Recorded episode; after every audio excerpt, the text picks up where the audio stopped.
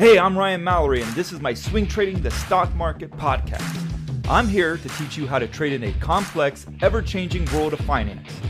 Learn what it means to trade profitably and consistently, managing risk, avoiding the pitfalls of trading, and most importantly, to let those winners run wild.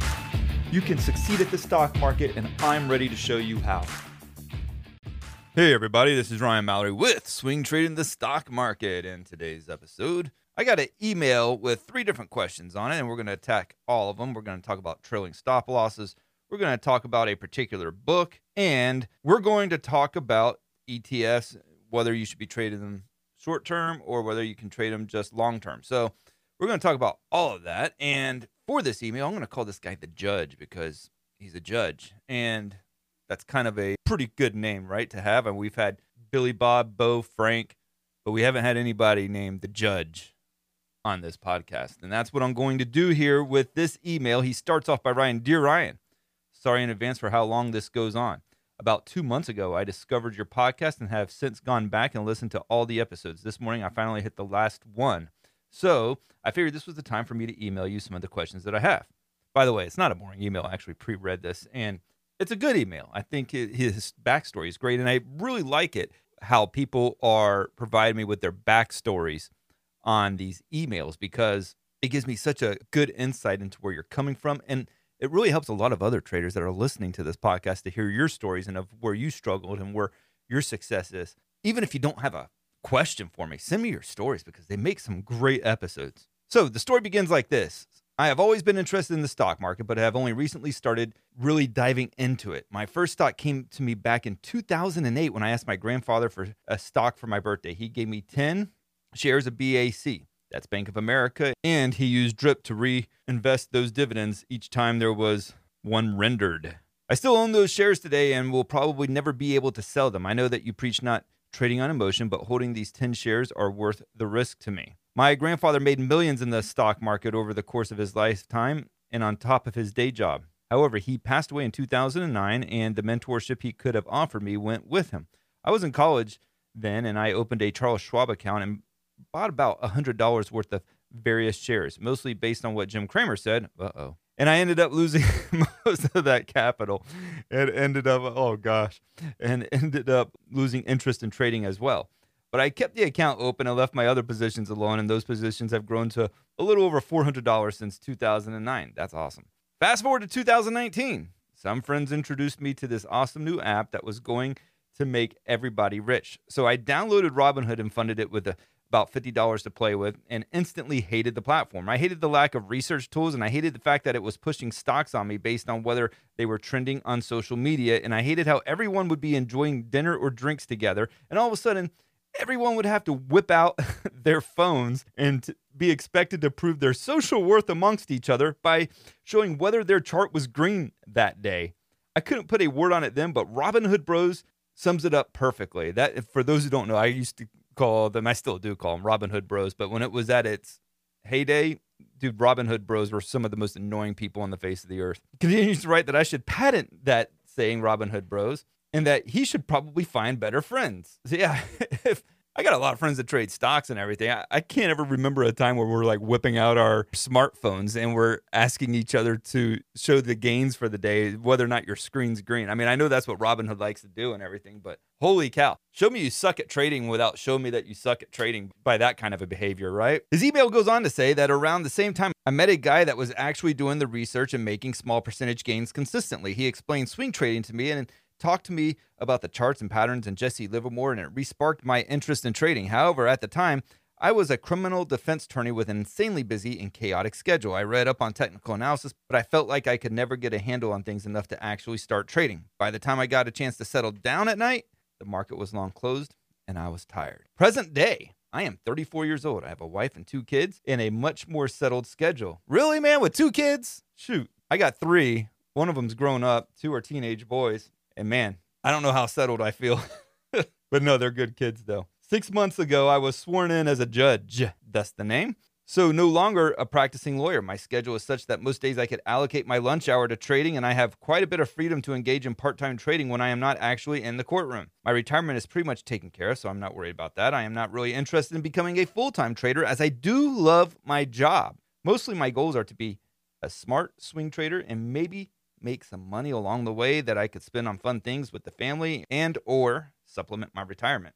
After discovering your podcast, I think I have found a support to get me back into trading with some confidence and direction. This week, I signed up for your Patreon account. That is the swingtradingthestockmarket.com website that goes along hand in hand with this podcast. You get all my stock market research each and every day. That's going to include updates on the stock market, the big tech stocks, which was really valuable this past week with all the earnings that came out. And you're going to get weekly watch lists and different trade ideas to consider as well. So that's swingtradingthestockmarket.com. And he gave me an excellent plug. I couldn't pass that up. He says, I am planning to sign up for SharePlanner 2 in the near future, but I wanted to make sure I was ready to start entering positions before I do.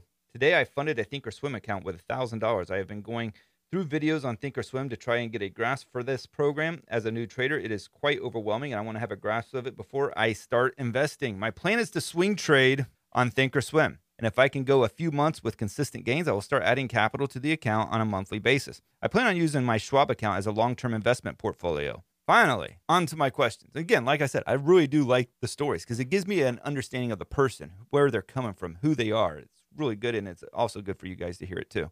First, I am wondering, what are your thoughts on trailing stop losses? I seem to remember a podcast where you talked about not using them, though I have not been able to find that exact one. It seems to me if you are letting a winner run, a trailing stop loss would be a good way to do it, especially for someone that is trading part-time with a full-time 9-to-5 job who cannot keep a constant eye on their positions. Is there a time and place for trailing stop losses, or is setting a firm stop loss and moving it up as necessary and when able to a better approach?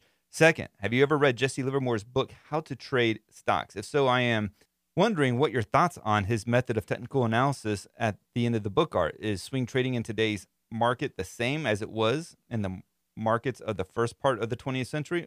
Are his spreadsheets methods one that can still be used today?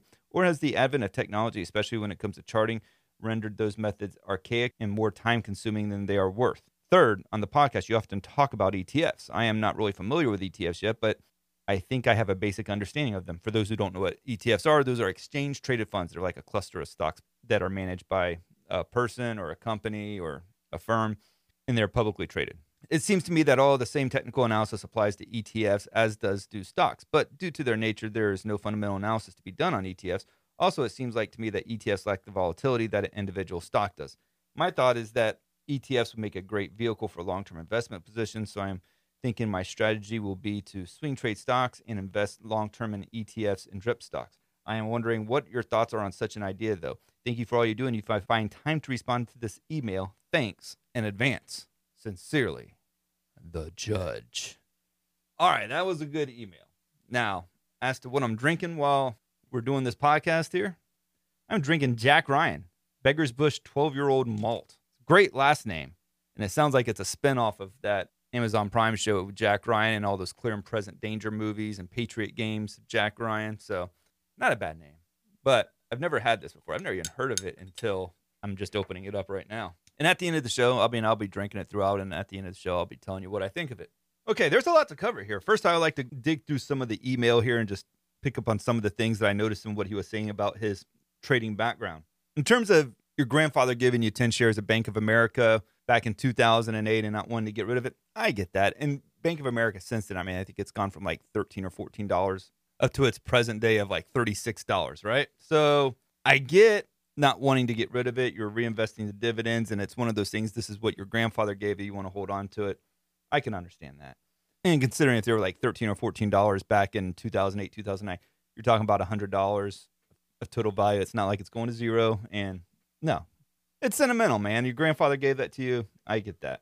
But what really killed me, though, is the whole he puts $100 on various shares based off of what Jim Cramer says. Now, for those who don't remember, back then in like 2009, Jim Cramer was a big deal. Everybody loved him. I mean, I think he goes back to what, 2005, 2004 when he started that show. But I'm telling you, back in those days, people weren't mocking him like they did today. I mean, they did to a certain extent. One of the strategies that a lot of people would do is he would talk about a stock on a show, and it would immediately get this huge after-hours boost. I mean, I'm talking like 5%, 6%. Sometimes if it was a small company, it could jump like 20%. It was really crazy. And people would immediately short the pop, and they would make money. So that was the way that they would play the Cramer picks back in the day, is they would short the after-hours hype. Now, Jim Cramer actually has me blocked on Twitter. I called him out one time on one of his really, really bad stock picks. He was like calling it the next Amazon or something of that degree.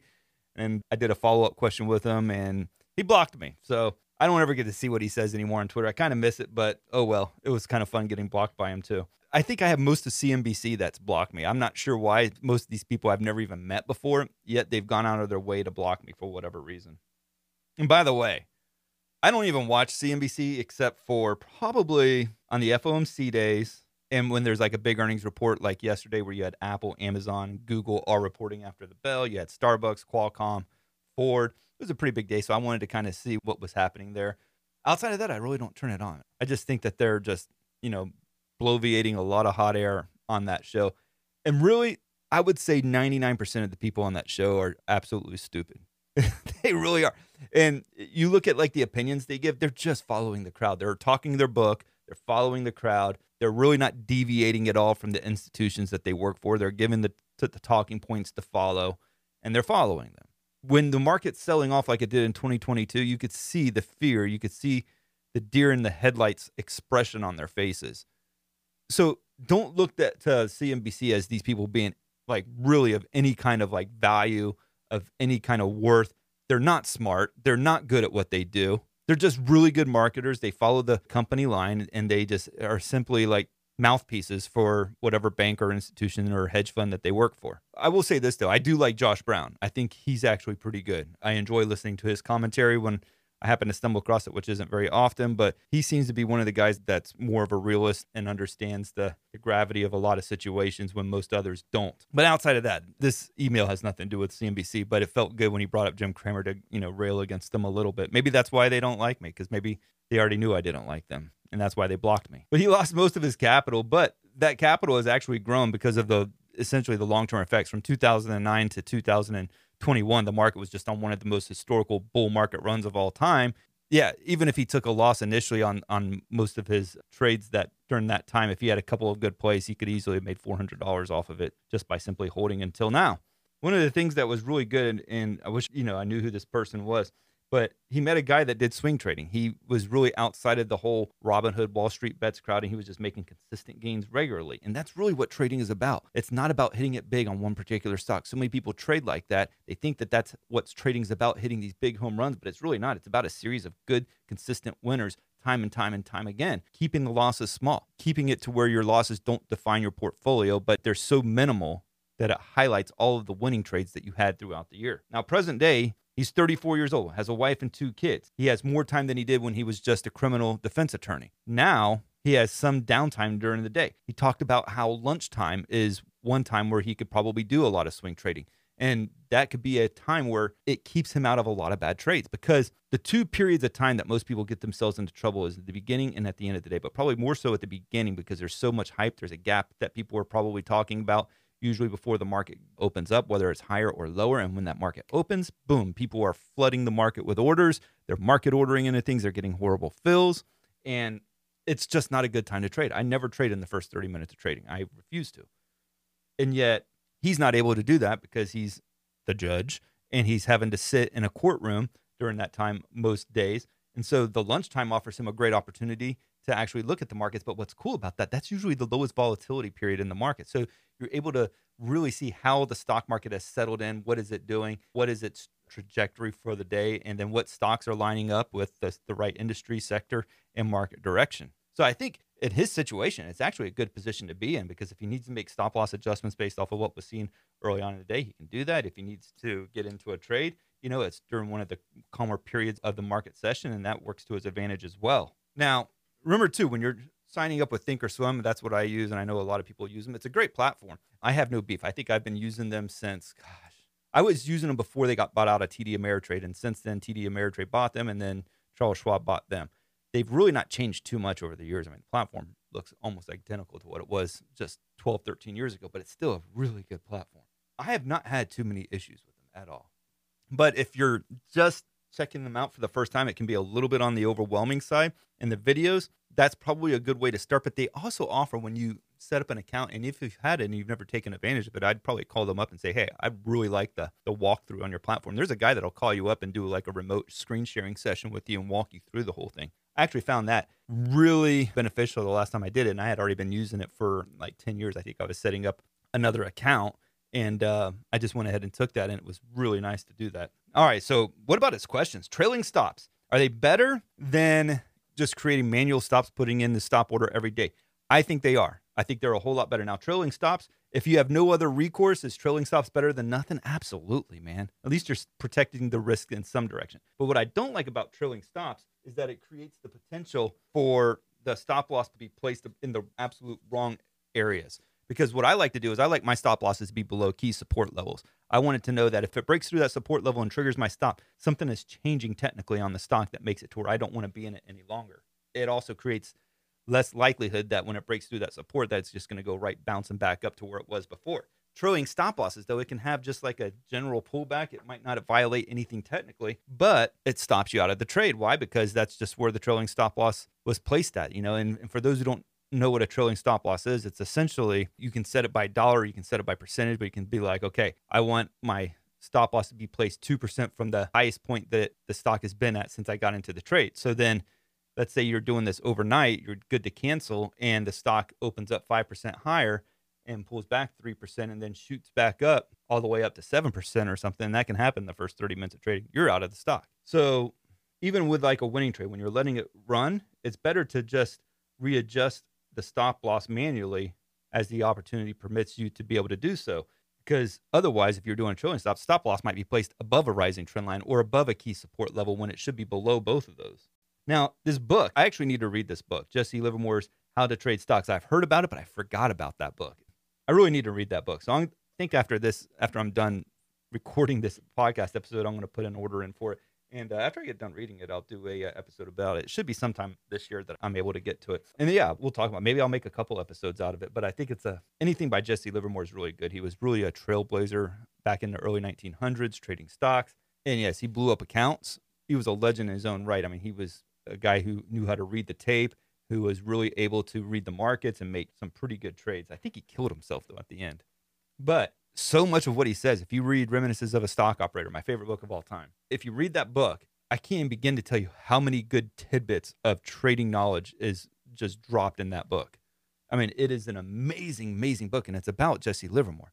But there's so much good stuff to take away in that book. I mean, when my copy of it, it is completely underlined everywhere. And his trading methods are really not outdated. I mean, he's talking about breakouts. He talks about trend lines. He just does it in different ways. Yes, the market's a lot different than it was back then. We have technology up the yin-yang versus what we had back then. We don't even have commissions now anymore. We just let our brokers front run us. And the charting methods, they are still, while they're very much more advanced in today's day and age, the stuff that he talks about can be applied to the charts. I mean, so many of the good old books are still very much applicable to today's trading. Third question, ETFs. I think ETFs are good for short or long term. And he mentions, I think that ETFs might be less volatile than underlying stock. Not true at all, because ETFs, like you take a leveraged ETF of UPRO, which is 3x of the SPY, right? I mean, you're getting a 3x return for what the S&P 500 is doing. Now, granted, SPY is also an ETF, but is UPRO going to be more volatile than KHC, which is Kraft Heinz? Yeah, probably so. Or NEE? Yeah, I would expect. Or Apple? Yeah. Or let's take SQQQ and TQQQ, which are 3-to-1 returns, both inverse and normal, of the NASDAQ 100. Are those going to be inherently more volatile than Apple? Yeah. And you take something like IBB, because there's going to be a whole array of biotech stocks that are involved in IBB. Could it be more volatile than, say, Pfizer or J&J? Yeah, it could be more volatile than those. So I think ETFs, they can be used both for swing trading and long term. I have ETFs in my long term accounts, and I also trade ETFs in the short term. In fact, most of 2022 was all ETFs. I didn't trade many regular stocks. I did some, but I didn't trade a ton. And I definitely like ETFs way better than mutual funds. Mutual funds usually have a higher fee to them. And the good thing about ETFs, like if you're looking for long-term returns that match the market in your long-term accounts, then yeah, SPY and Qs, those, I mean, SPY is essentially a long-term return at the S&P 500, right? You're getting the return each year of the S&P 500, and then QQQ is giving you the annual return of the NASDAQ 100. Plus, you're getting dividends, which that also helps too. So you can swing trade them. You can use them for long-term investments. I really like them for long-term investments. I think, you know, people getting into trading should probably, when they're trying to build up a long-term portfolio, focus some on the SPYs and the Qs, especially when they have like dips like what we saw over the course of 2022 that offer some really good buy-in opportunities. If you enjoyed this podcast, I would encourage you to keep sending me your emails, man. I'm continuing to get them, and I really, really do like them. They keep giving me some really good material to work with each and every week. I'd also encourage you to check out swingtradingthestockmarket.com as well. Man, that is the vehicle that continues to fund this podcast and allow me to provide you with this great content each and every week. Plus, leave me a 5-star review on whatever platform you're listening to me on. If I've been an impact to you in your trading, the best thing you can do to return the favor is by leaving me a 5-star review. I do really appreciate those, and it does help me continue to spread the message about good risk management principles when it comes to trading in the stock market. And as for this bourbon, this has actually been a pretty good bourbon. I'm actually surprised that it tastes as good as it is. Again, it's a single malt Irish whiskey. It's 12 years old. It's called Beggar's Bush 12. It's called Jack Ryan. And it's got a lot of like honey and orange zest flavors to it. It's really good. It has some tropical appeal to it. This might be better than the last one that I had, the last Irish whiskey from the last podcast. I'm going to give this one a 7.4. I think it's really good. Really good. Got good flavors. 7.4 for Jack Ryan. Very much surprised by that, but it's good. All right, guys, I'm out here. Ryan at SharePlanner.com. Send me your questions. Thank you. God bless. Thanks for listening to my podcast, Swing Trading the Stock Market. I'd like to encourage you to join me in the SharePlanner trading block, where I navigate the stock market each day with traders from around the world. With your membership, you will get a 7-day trial and access to my trading room, including alerts via text, email, and WhatsApp. So go ahead, sign up by going to shareplanner.com/trading block. That's www.shareplanner.com/trading block. And follow me on SharePlanner's Twitter, Instagram, and Facebook, where I provide unique market and trading information every day. If you have any questions, please feel free to email me at Ryan@SharePlanner.com. All the best to you, and I look forward to trading with you soon.